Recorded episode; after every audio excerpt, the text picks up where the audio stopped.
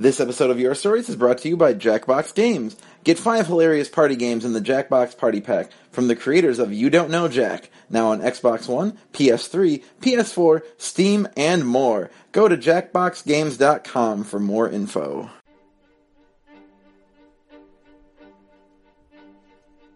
Your Stories is a wonderful opportunity to share all the highs and lows of being a nerd. You know that hobby you have that you don't talk to anyone about? It's a secret you don't like to share because it might make you feel weird. Maybe you're into something different. Comic books, fantasy football, push-ups. Your Stories, to me, has been this really kind and welcoming space where people just have the guts to be really honest, and they share their voices and their stories with everyone there. No questions asked. I've heard stories about all those things. Maybe not a lot of push-ups. I maybe haven't heard a lot of stories about push-ups. The Nerdologues is group therapy meets Toastmasters. I know there's always a place where my odd thoughts and unusual habits will be welcomed and championed in a warm, supportive environment by other nerds just like me. And what's fun is you'll see people in the audience one month, and then all of a sudden they go up and tell their story. So your story becomes their story, and their story is your story, and then it's our story, and then it's a podcast, so it's everybody's story, and then you've shared it, and gosh, that's great, huh? And even if you don't think you're a nerd, you probably are. It's easily the most Midwestern thing I've ever been a part of.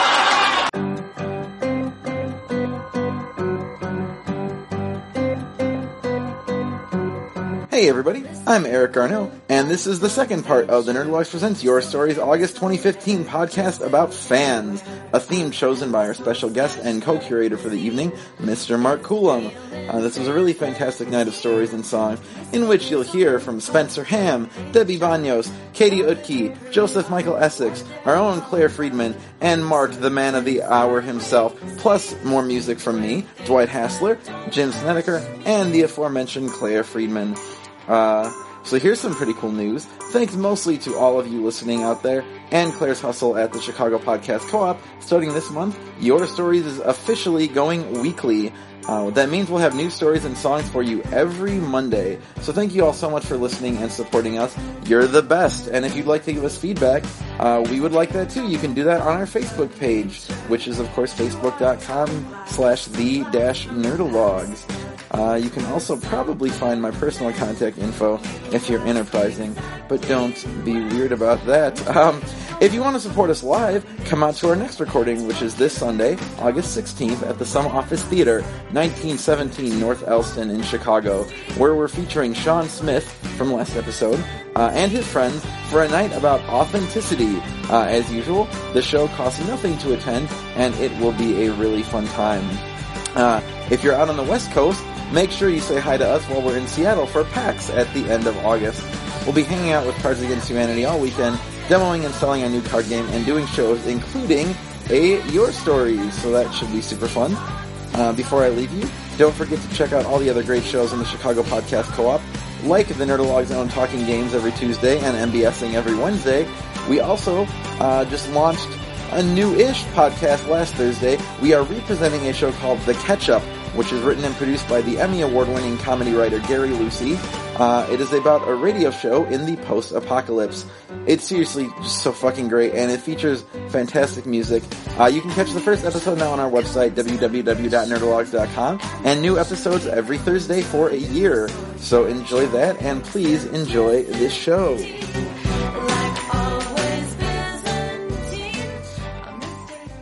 So this is the part of the night when three dudes are going to sing at you fucking finally. Too much cock up here. Too much cock. Which is appropriate because this is the song about femininity.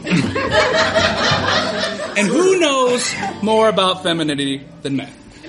Especially white men. I'm not white. But... well, you're honorary. You're honorary white. All right, whenever you're ready. Girl, you'll be a woman soon.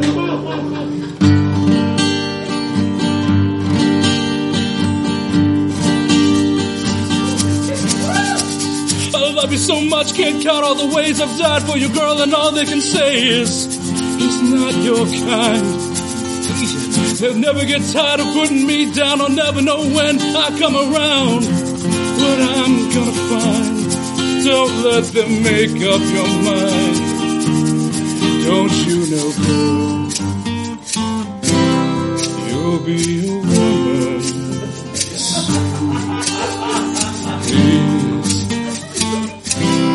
Come take my hand, girl, you'll be a woman soon, soon, you'll be a man.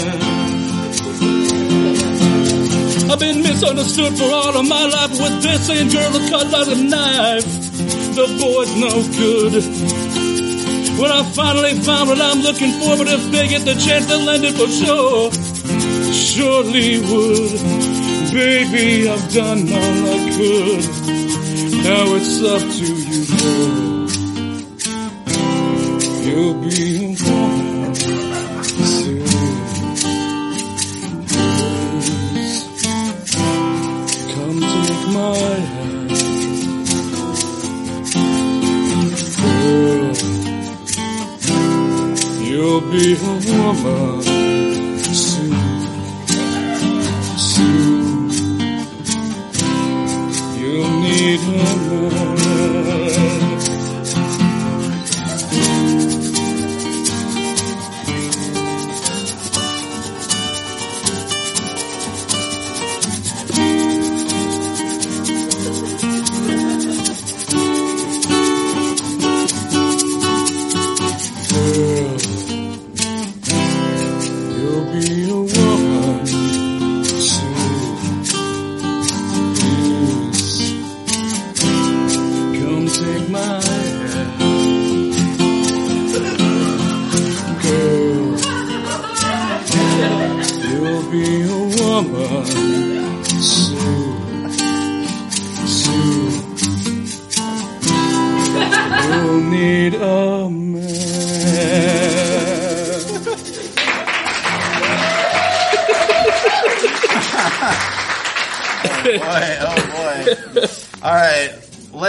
Let's get Claire back. This one.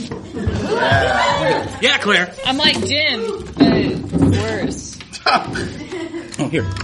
Okay. Dwight's got a melodica. He's gonna play some horn parts on that guy. All right. 1, 2, 3, 4.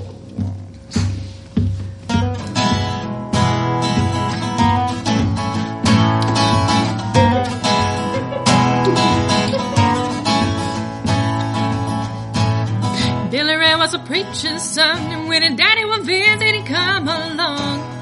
When they gathered around and started talking, that's when Billy would take me walking. Through the backyard we'd go walking, daddy look into my eyes. Lord knows to my surprise, the only one who could ever teach me was the son of a preacher man. The only boy who could ever reach me was the son of a preacher man. Yes, he was, he was. Being good isn't always easy, no matter how hard I try. When he started out sweet talking to me, he'd come and tell me everything is alright. He'd come and tell me everything is alright. Can I get away at the night? The only one who could ever reach me was the son of a preacher man. The only boy who could ever teach me was the son of a preacher man. Yes, he was. One, Lord, no, how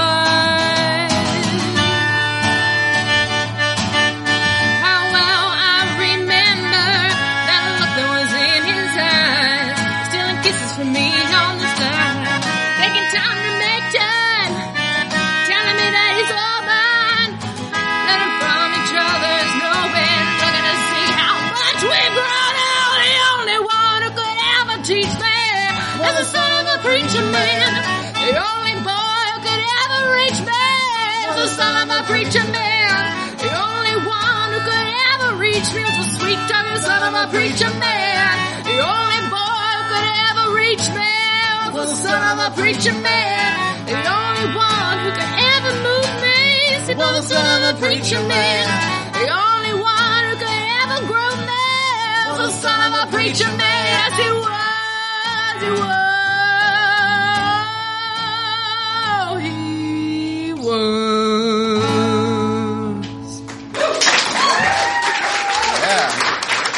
How about that? Claire Friedman, everybody. Yeah, and these guys, Dwight and Eric. The both of us. All right, guys, we have more stories, starting with more of Mark's excellent friends. This is Spencer Hamm. Spencer's cool!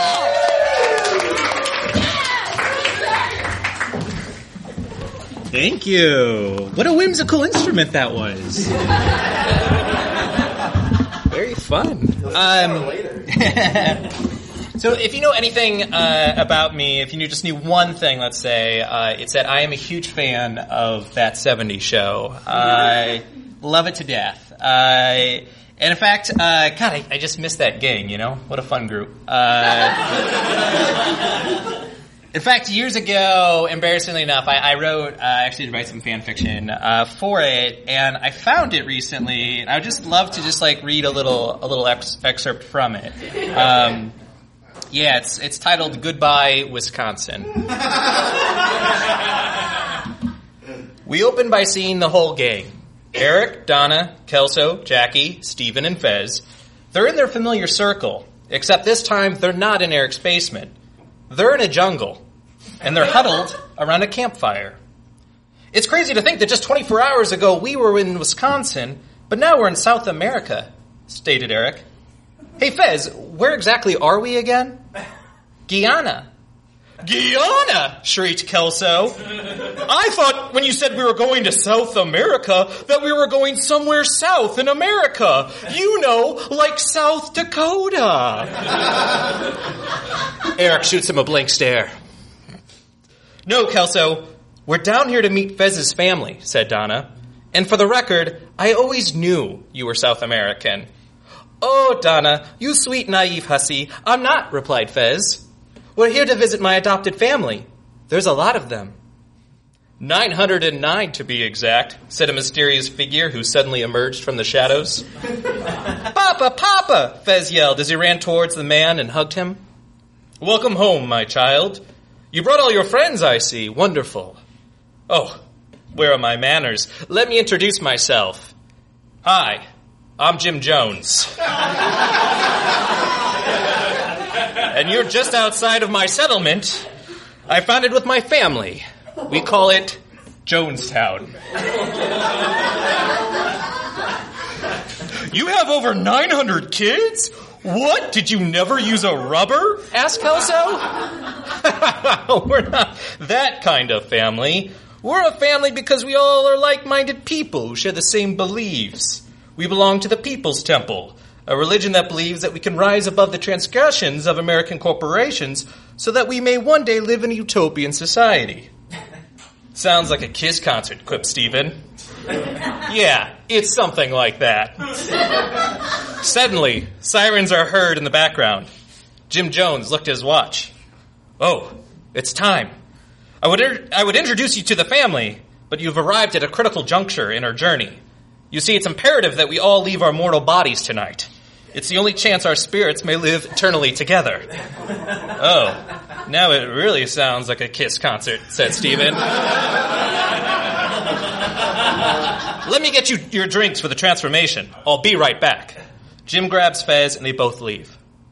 Okay, so Fez definitely grew up in a cult, said Donna. That would explain the haircut, Jackie quipped. You guys, this isn't funny. In a few minutes, a crazy man is coming back and is expecting us to drink poison with him. Yeah, guys, Eric chimed in. He's definitely crazy. Unless he's not. Wait, you can't honestly believe that any of this nonsense he was saying, asked Donna. I don't know. I mean, yeah, of course it sounds crazy on the surface. But on the way down here, well, I had some time to think. You know, when we graduate high school in a few months, we're all going to be going our separate ways. Sure, we'll keep up in touch at first, maybe even like the second year or so. But after that, it's going to get harder and harder to see each other. And I thought that kind of just bums me out. I love you guys. You're my people's temple. So even if there's an off chance that the group of lunatics is right and we can spend eternity together, then I say I'm willing to take that risk. The group makes eye contact with one another. There's a pregnant pause before Stephen walks up to Eric and places his arm on his shoulder. I guess there are worse people to spend an eternity with. I'm in. One by one, the group follows suit until everybody has their arm on Eric. Jim Jones returns, carrying 7 plastic cups. Here you go, guys. Drink up. Kelso looks in his cup. Is this Kool-Aid? Close. It's Flavor Aid. Flavor Aid, gasped Jackie. Look, I'm all for doing a mass suicide with you guys, but I am not on board with jugging a generic drink. Jackie, the group shouted. She shrugs and drinks her cup along with everybody else. Within a few moments, they all fall to the ground, dead. The vapid husks they once called bodies are now strewn about on the hard, unforgiving ground. Their blank stares pierce the cold night sky like an emergency flare that will never be seen. A few minutes later, a helicopter lands near their bodies, and out steps Red Foreman. He walks over to his son's corpse and falls to his knees. He cradles Eric in his arm, strokes his hair, and he whispers, "You jackass. You beautiful, beautiful jackass.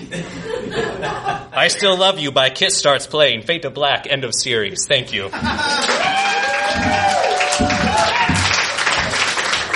Thank you. Way better than the actual series finale. Although the finale was okay. And it had to. All right, guys, coming up next to the stage, Chicago actress, this is Debbie Banos.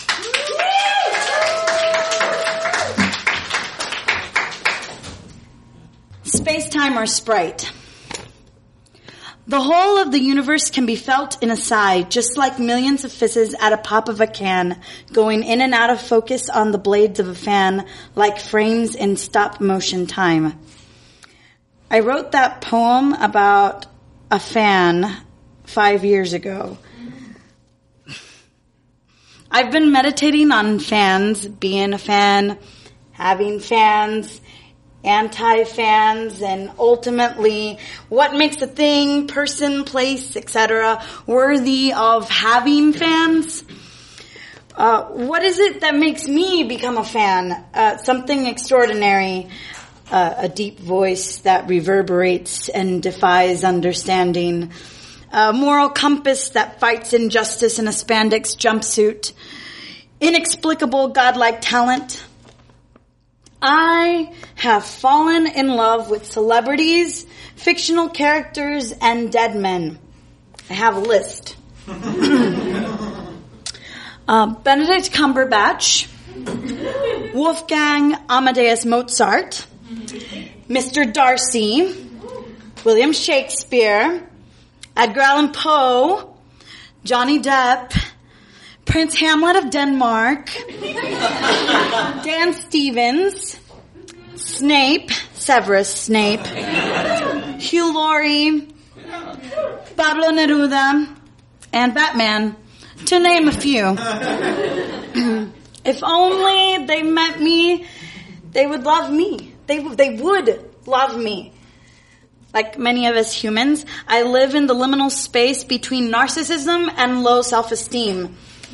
I dwell on my anti-fans, antagonists, rather than my fans, my adoring public. Still number one of my arch nemesis. He sits in a dark auditorium, cross-legged, with hiking boots and long, dexterous, soft fingers massaging his thoughts into submission. "I stopped caring," he says. "You were just boring. Boring. Boring. Boring. Boring. Maybe you should wear a dress, some heels." Still, of myself, the not even the damsel, more like the best friend. I'm walking down the street, tall, with hard, masculine lines, sure, determined, a domineering presence with percussive steps in charge. In a gesture of power, I adjust my cuff. I look up with serene stillness and see my reflection in the window. So disappointing. Disheveled hair, hard lines do not, have never existed on my body, and everyone towers over my 5'2" frame. My posture's out of line, and phrases from people flood into my mind. Tuck your butt in. People don't walk like that. Pull your chin down. If you lost 20 pounds, I could totally see you playing the girl who people fall in love with. Side boob!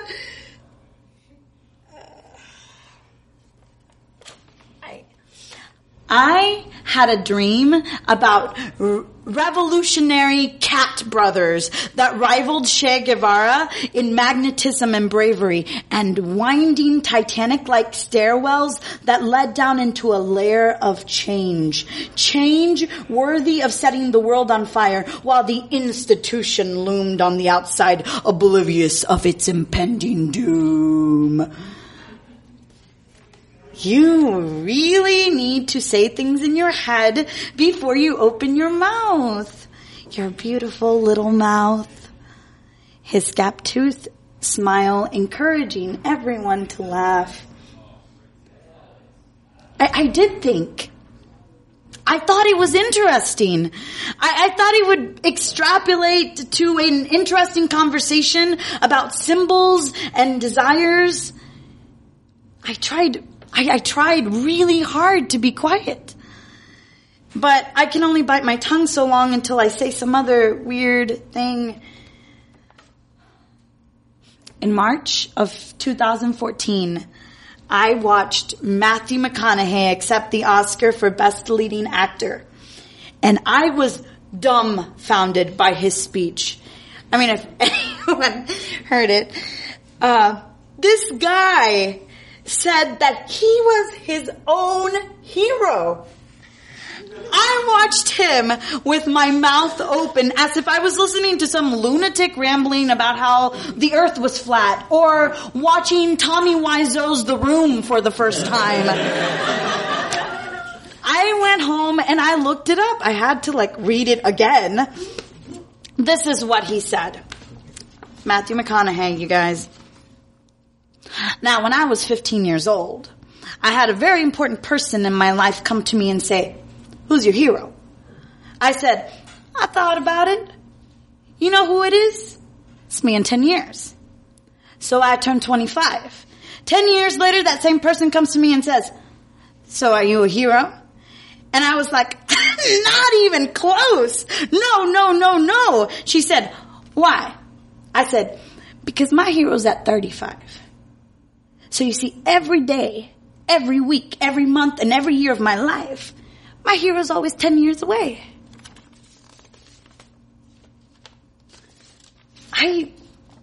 I slowly, reluctantly started to change my mind about the speech. Why didn't I have this confidence? The confidence to be my own hero. My own fan. I was just subjecting myself to everyone's preconceived notion of what I needed to be. Things I'm not. Tall, skinny, linear thoughts, meek, put together, normal. When has anyone been a fan of normal? OMG, I am such a fan of normal soda. It's never flat and it doesn't have a kick to it. So it never influences my mood. I always feel the same after I have one. Still number two of my arch nemesis. He sat in a dark auditorium, leaning back with brown hiking boots on the back of old blue chairs. He was relaxed, focused, with a piercing stare. I invisibly sat behind him. What if I was my friend? Would I keep repeating and replaying these scenes of devaluation? Never. If I was my own fan, I would say, I love your work. I love the fact that you strive to be better. I love the fact that you truly believe in compassion. I love the fact that you love arts and science. It's remarkable how easily you understand concepts and ideas. And I would have to swallow all of my self-doubt and self-criticism and say, thank you. Thank you.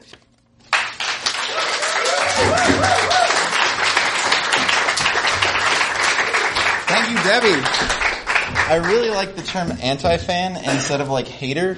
Like if you just like Control F replace all Taylor Swift lyric hater with anti-fan, it would sound like Jack Kirby wrote it, I think. Like 10 of you get that, and God bless your hearts. Anyway, coming up next to the stage, we met this young lady because she became a fan of ours, which is always super great. She is a recent graduate of Columbia, theater major. She also makes jewelry and blogs. This is Katie Utke.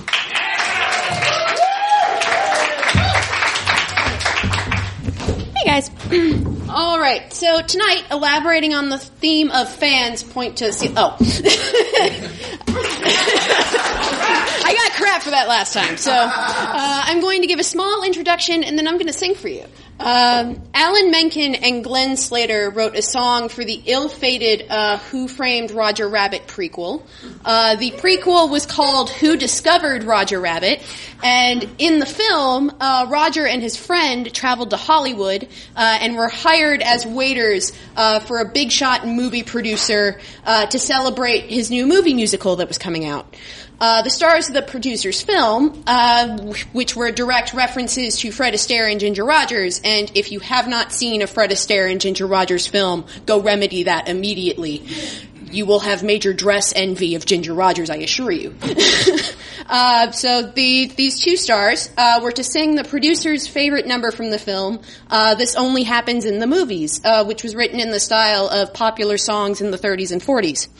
The male actor was too drunk, so Roger's friend, a huge fan of the actress and having had a huge crush on her for a long time, volunteers to take his place. They perform together, they fall in love instantly, and Roger ruins the moment. The song was shelved because the film never made it past the development stages until 2008, when Tony Award-nominated actress and one of my heroes, Carrie Butler. She was in the Broadway revival of Little Shop of Horrors. She was in Bat Boy the Musical and was Tony nominated for playing Xanadu. Performed the song on her debut album Faith, Trust, and Pixie Dust, an album that is strictly acoustic covers of Disney songs and is one of my favorite albums of all time.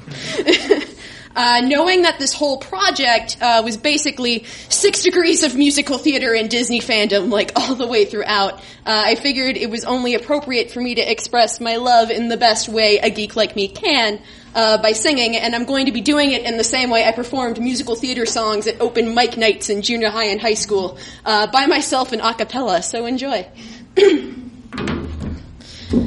This only happens in the movies. Life's not as perfect off the screen. Stars never gleamed so bright, and nights never seemed so right, except in the movies that I've seen. Faith doesn't work like in the movies. Love never enters right on cue. Strangers don't meet like this and get swept off their feet like this, the way movies say that.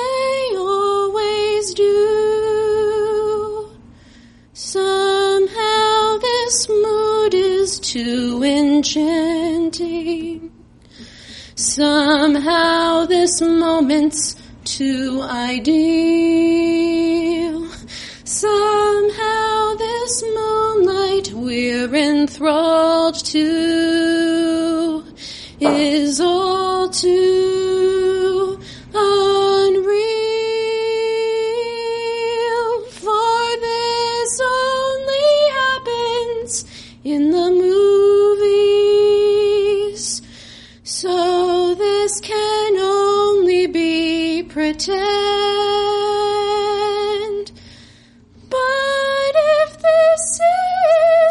Chance, a prelude to a new romance. Let's hope that it has a happy end. A Hollywood platinum stardust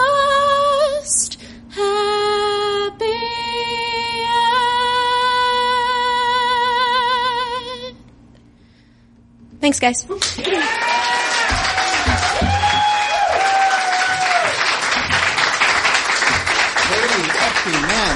was fantastic. There's so much talent on this stage tonight. It's so great. Mark, how are you feeling, man? Daunted. I'm a fan of everyone. Yeah, fan. Yay. All right, guys. This next gentleman coming to the stage, brand new to Your Stories. He came to our show last month, which was organized by wonderful Mr. Tanner Woodford, and was inspired to come up and talk tonight. This is Mr. Joseph Michael Essex.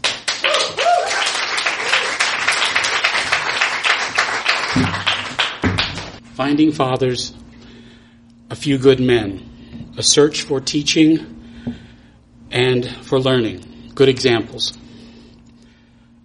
I wasn't quite 3 years old when my mother divorced my father. She had good cause. I've never met my father. I've have no memories of him, except for his absence. There's a curious experience for boys who grow up without fathers. They spend more time, in fact, a good deal part of their lives, looking for examples, looking for other men to emulate, to help guide them, to help say, this is how it's done. These are the ways in which you become this person. I started my own journey of exploration in books, a thing you can do on your own without a lot of attention and by yourself, without fans or friends. The first one probably was a little old, or it was a little old and I was a little young, for the ingenious gentleman Don Quixote of La Mancha. It was written in 1605. It was about a man who had values and value. He cared about things. The next was Ayn Rand, Fountainhead. She introduced me to Howard Roark, quintessential individualist, an independent man with ideals and ideas. In the book, Do Androids Sleep, Dream with Sheep? A dubious title. Eventually they changed it for the movie to Blade Runner. Both humans and androids are seeking for an understanding of the meaning of life, and they are fully aware of their mortality at the same time. In the history category, Socrates, asking questions to define meanings, not just to find answers. Leonardo da Vinci, artist, scientist, always searching, always looking inside. Benjamin Franklin, the generous entrepreneur. Responsibility, obligation, privilege, and participation. From the movies, the best years of our lives. Men returning home from war, 1946. Men trying to find a new place in the world for the men they had become. Like looking in a rearview mirror and a windshield at the same time, seeing the past and the present as they exchange. in Grand Canyon, written, directed, produced by Lawrence Kasdan, 1991, a movie producer played by Steve Martin chided a friend saying, "You haven't seen enough movies. All of life's riddles are answered in the movies." The story and the canyon provide the audience with perspective on how and where they fit in the world.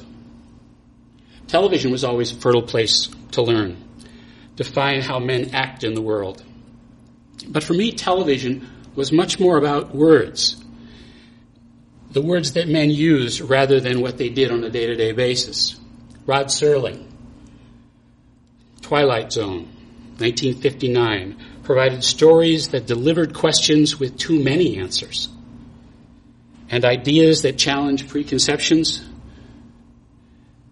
and focused on human beings, much less men. Aaron Sorkin created, developed, and wrote almost all of Sports Night, The West Wing, and the recently Newsroom. He elevated ideas, language, and common discourse, brought it to a much higher level of civility. One Western stood out among the others. Have Gun, Will Travel. On television and radio, the principal character, Paladin, was well-educated, well-disciplined, and uniquely culturally aware man. He used intelligence and humor more than a gun. Interestingly enough, Gene Roddenberry wrote one of every 10 shows. Paladin meant defender of the faith, protector of the faithful. All of these experiences contributed to my collective vision of how men act and why they do what they do. They have all made contributions to how I make choices in life, to how I see and treat others. In my first marriage, I was the protector, the provider. I was 22 by a week. It lasted 16 years. I discovered I didn't know what I didn't know. In my second marriage, I learned how to be a partner and a husband. And the man thing, almost irrelevant. While I've come to some understanding of what it is to be a man, I have no idea what it is, certainly at the time, to be a father. I was 15 or 16 when my mother remarried, after raising my brother and I all by herself. My stepfather was a wonderful man who made my mother happy for the rest of his life. After passing away, I realized that the best man, the best father I've ever known was my mother. She was and still is a strong-willed, independent, intelligent, articulate individual. To my siblings and I, she has always been a nurturing voice, supportive partner, patient listener, and a dependable friend. She has always had my back and been my backbone when hard choices needed to be made. She has helped me find who I am without judgment, recrimination, or guilt. She has always provided advice when asked, space when required, and courage enough to support my own intentions. Like Dorothy at the end of The Wizard of Oz, the ability to stand on one's own is always within us. It just takes some of us longer than others to figure that out and stand up. Thank you.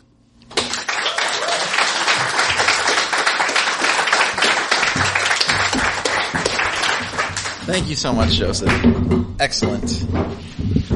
Dads out there, pay attention to that shit. There's a couple of you. Yeah. Tell me what to do. All right. You're the boss, Jim. So we're We are in the home stretch, ladies and gentlemen. This next speaker is a member of the Nerdologues. I'm going to tell you guys a fun fact. So when we asked Mark if he wanted to be our guest this month, he was like, here's 4 people that I really want to talk. And one of them was Claire Friedman. But unbeknownst to him, Claire had already declared her intentions to tell a story about Mr. Colomb himself. So guess what, man? This is going to happen one way or the other. This is Claire Friedman.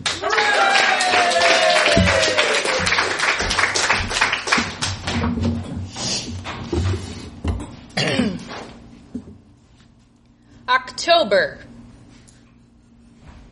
is an auspicious month for comedy and I, the very best of friends. It was in October of 2009, 2 months, a little shy of 2 months after I moved here, when I decided I couldn't stand not performing anymore and started my first Second City class. And I looked it up today. And in October of 2011, the AV Club published an article called Beyond This American Life, the AV Club's Guide to the Best Local Podcasts, which is no longer online. You can't, the AV Club just has scrubbed it from the internet entirely. But I did find a copy of it because Matt Walsh thought, or Matt, whatever intern Matt Walsh has worked for him, reposted it. And on that list of podcasts was a podcast called Poor Choices Show. And I was very excited about this because it was described as a podcast about Chicago comedy. And I said, oh, that's what I do. What a perfect show for me, she says, just beginning her level 3 IO class. I don't give myself enough credit. As I said, I was in Second City, so I just finished coming off a banger run of conservatory shows at the Second City, which...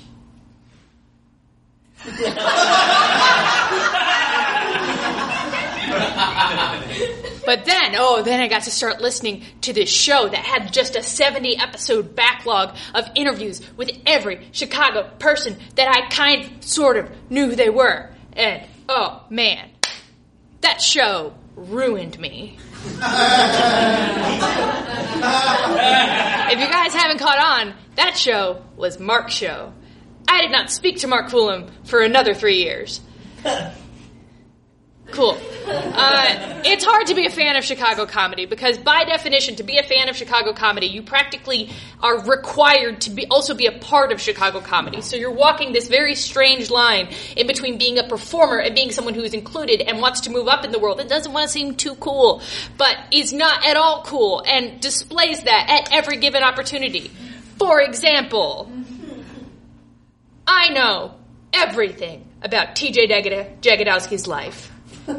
I have a signed TJ and Dave poster that hung on my wall for a very long time, way past when it should have, because I was one of the first 50 people to do an at-home screening of their film, Trust Us, This Is All Made Up. And so I was given a signed poster and 2 copies of the DVD, which I have to this day, held a screening at my home in Minnesota where I went back to for Christmas during college and showed it to 12 very disinterested friends. It was a beautiful moment where I got to keep turning around and say, eh? And this is so great to people who looked at me and went, what? But I knew that there were people like me out there. I knew that there were people like Mark and me and people not like me, but yes, like Mark, who would talk to the people that I didn't want to talk to. And sometimes people that I admired so much would come on the air and then talk about basketball for an hour. You waste of time, Tim Baltz.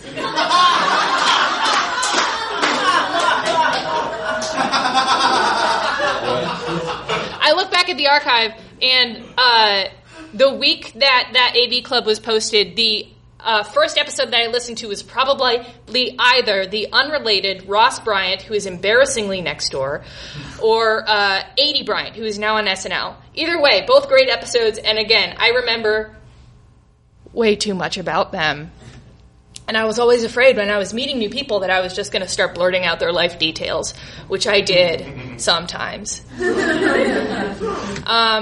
of those people I've awkwardly become friends with, like Ted Tremper, whose web series I watched a lot and whose episode I listened to too many times, and Steph Cook, who I successfully never blurted out that I knew that she was from Texas and I knew her whole origin story of coming here. And Mark Colomb, subject of Poor Choices episode 199, which I did not need to look up.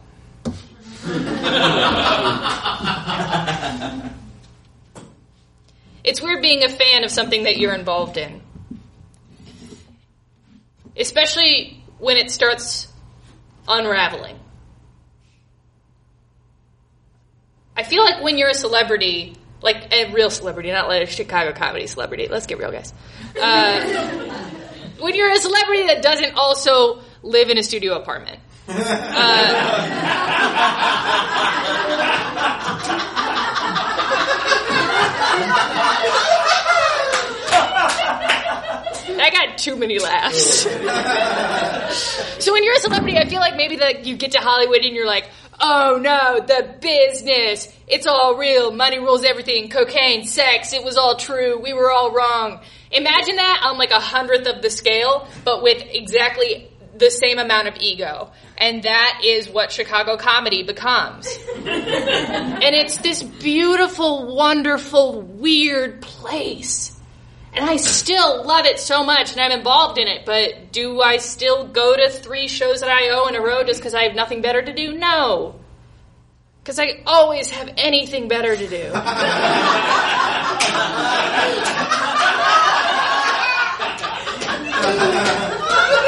I love it. And I had this very weird relationship with Poor Choices in that, again, I never talked to Mark. Not once. But I was obsessed. I think there was only one live Poor Choices show, right? 3? I only had the courage to go to one of them. Oh no, I remember that. No, yeah, okay. So the main one that I remember, because I think, whatever, who cares? Nothing matters. Nothing matters in the entire world. I learned that from Mark. Anyway.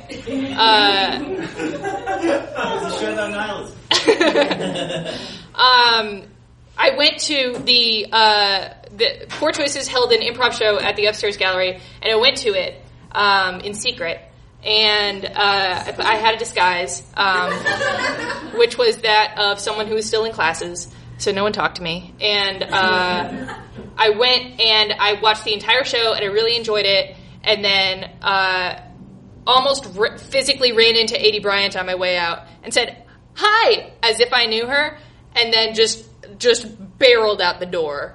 And that was the only word I said the entire time I was there. Because there were these people on stage that I knew so much about, but they didn't know me. And that's why being a fan becomes really weird. Because you learn everything about these people or these characters or these things. But you're still anonymous. And it's been weird because in addition to seeing all these people evolved and seeing Chicago comedy evolve, I've also weirdly followed Mark's evolution, where I remember hearing him talk about I think Mark might be dating someone, and then he would jump into a list of great comedians. He'd be like, you know who's great? Mel Evans. And then oh, I'm doing a new podcast. It's called The Hour With Your Ex. Oh, Mel Evans is co-host. Oh, and then it's me and the lady are moving in together was on an episode where someone was talking about board games. And, which I listened to on a bike ride, 3 years ago. And, it was oh, yeah, Mel and I are dating, but it's weird because we have this podcast. And it's oh, Mel and I are dating. It's oh, I followed you on Twitter a while ago. Then I had an aneurysm and died. Which is why my ghost is here, because, my ghost is here telling this story because I always try and think of the story that I'm most afraid to tell. And today that is telling someone who's here that I've been a huge fan of him and Mark and Mel in particular. And as that's grown, it's helped guide me through the weird world that is Chicago comedy. And I remember in October of 2012, a year after I started listening to Poor Choices, I got the email that I didn't make a Herald team. And I walked out of my office and cried in a parking lot, like you do. And one of the things I thought about after I got off a sobbing phone call with my dad, who was kind of confused, was Mark, I think, having Jason Schatz on the show, and the first question he asked was, "Why didn't I make a Herald team?" Which is an insane question to ask. And I don't believe Jason had a good answer. And I remember thinking about that and thinking, you know, Mark's talking to all these people. He's doing stuff. I'll be okay. And it's great to have someone who's a fan be such a guiding light. We'll miss you, Mark. Claire Friedman. That story dovetails nicely with my introduction for our final speaker. You guys will never guess who it is. So, Mark, I don't remember if we recorded in October and released it in September or if we recorded it in September. I think we recorded in September the first Your Stories episode that you were on, September 2012. The theme was home.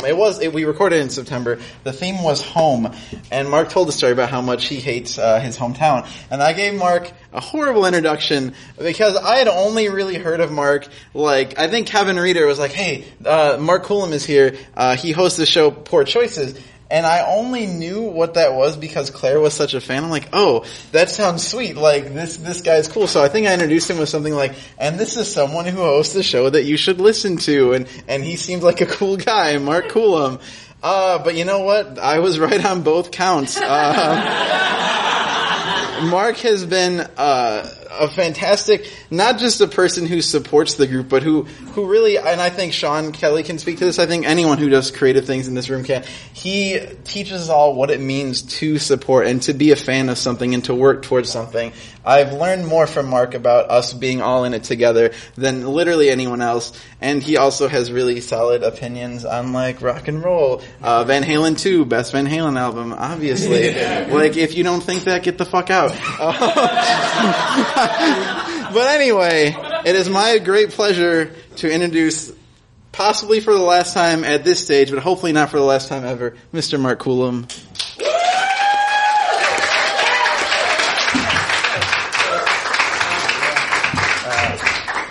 I didn't get a good education, so it's either Huck Finn or Tom Sawyer that sings their own funeral.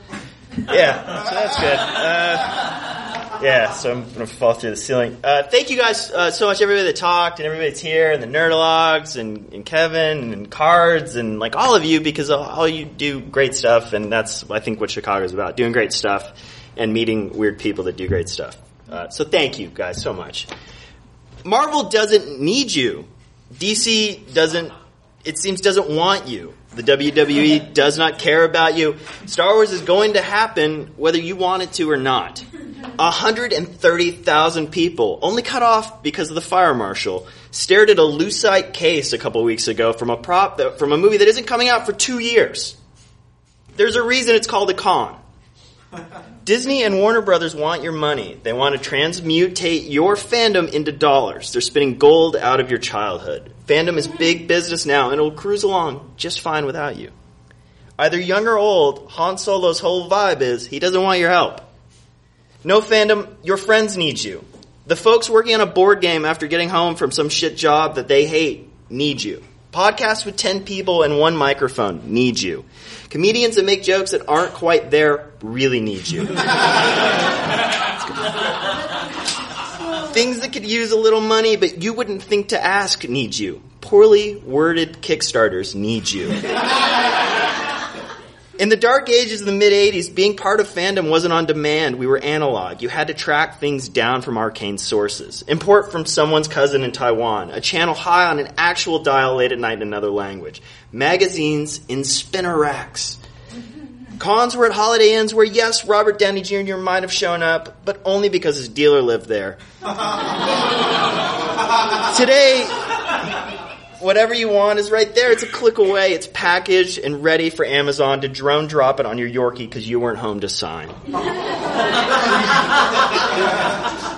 Fandom's all too easy now. We live in a world of Avengers versus Justice League versus Kramer. And every month you get a $200 million spectacle tied into a Netflix original series that's part of an ongoing narrative in trade paperback form that you can get digitally on demand with a code from Mountain Dew Code Blue. And they can be fun. And they would happen if you were there or not. But that shitty comic your friend draws on her lunch break about her shitty boss that takes off his shoes at work, that comic needs you. It takes your shares, your tweets, your likes, even just a text of, that thing you did today wasn't the worst. Could be enough. If everybody could kind of start humming Arms of an Angel, that'd be great. No, you're just fucking around, just kidding. All right, I will cut the altruistic shit and play off your selfishness and vanity. Being a fan clearly pays off. I know from firsthand experience. I was and am Mel Evans' biggest fan. I think she's one of the best comedians I've ever seen in my life. I was a fan of my wife before I ever met her. Years ago, I nervously approached her after a show and told her how funny she was. My wife used to intimidate the shit out of me, and still does if we're talking not in front of a crowd. Totally. The woman with who I share a life and a cat with IBS with makes me starstruck.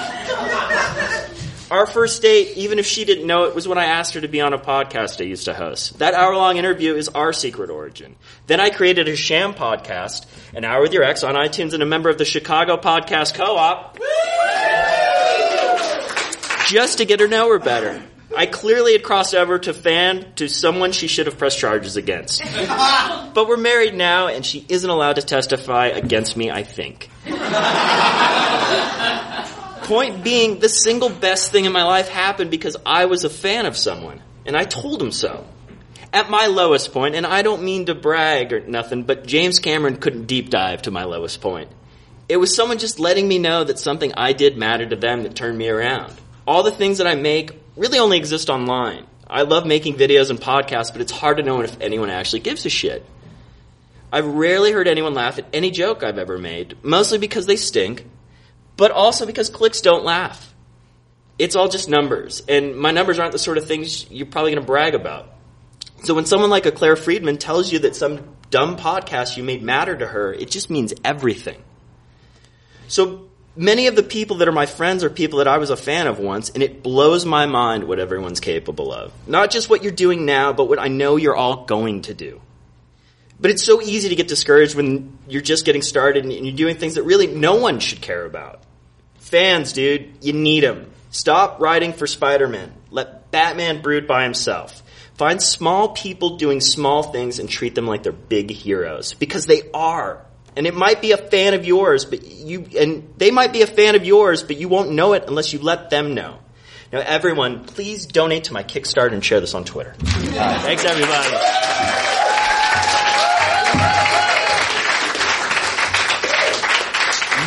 Colomb, leaving us with some great words. He called it a polemic, and I guess that's true. But Dwight, can you grab my iPad? It's on that. Okay.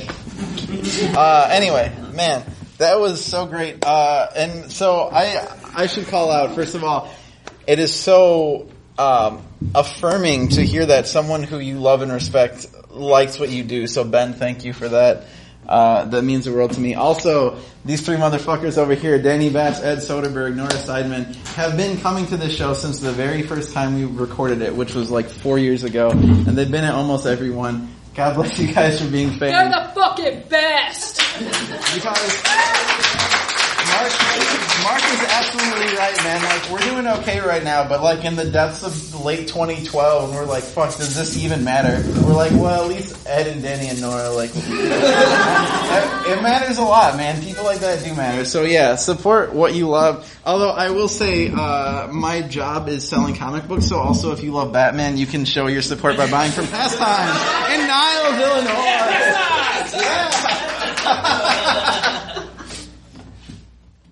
I need a job. All right, so Did you hear how you know how we're starting this? Yeah. Oh, so yeah. I'll sit here for a minute. All right, Claire, just hang tight for a second. You'll know what to do. You'll pick this up pretty quick. Great. Yeah.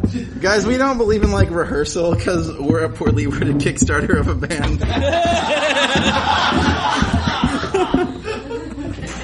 We're poorly worded is playing a Lollapalooza. That's almost certainly true.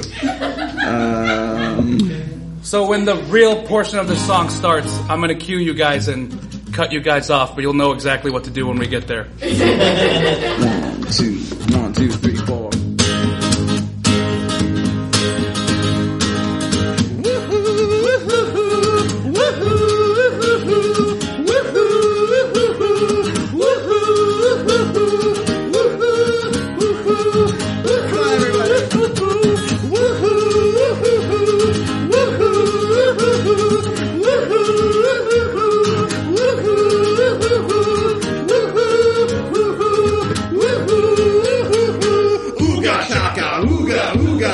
Chaka, ooga, ooga, ooga, chaka, ooga, ooga, ooga, chaka, ooga, ooga, ooga, chaka, ooga, ooga, ooga, chaka, ooga, ooga, ooga, chaka, ooga, ooga, chaka, ooga, ooga, ooga, chaka, ooga, ooga, ooga, chaka, ooga, ooga, chaka, ooga, ooga, ooga, chaka, ooga, ooga, ooga, chaka, ooga, ooga, ooga, chaka, ooga, ooga, ooga, chaka, ooga, everything's all right.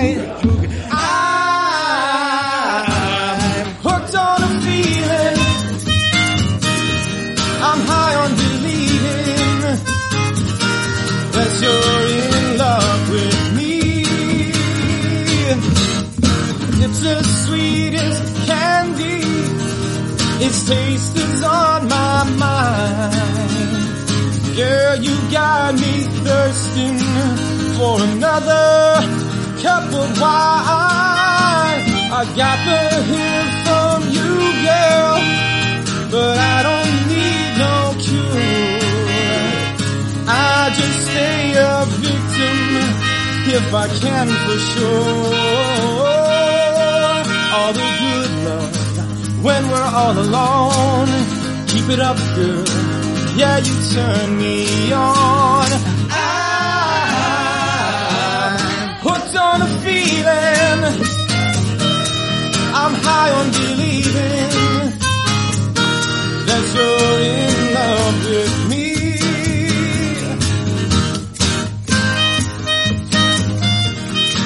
Play it, Dwight. He doesn't have a choice. Ooga chaka, ooga, ooga, ooga chaka, ooga, ooga, ooga chaka, ooga, when we're all alone, ooga chaka, ooga, ooga, keep it up, ooga chaka, ooga, yeah, you turn me on. I hooked on a feeling, I'm high on believing that you're in love with me.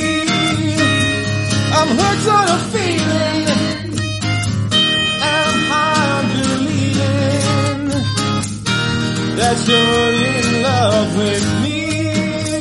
I said I'm hooked on a feeling, and I'm high on believing that you're in love with me.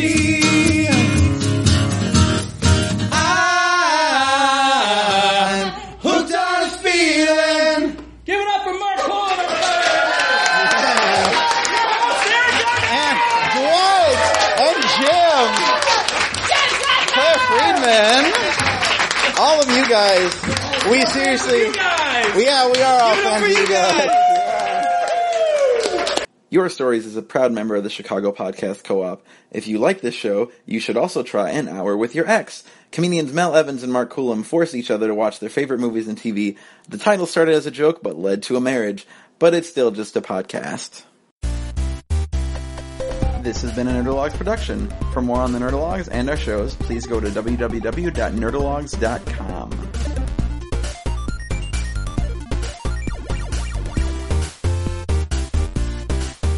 Thank you all. I am GrabBot23548X.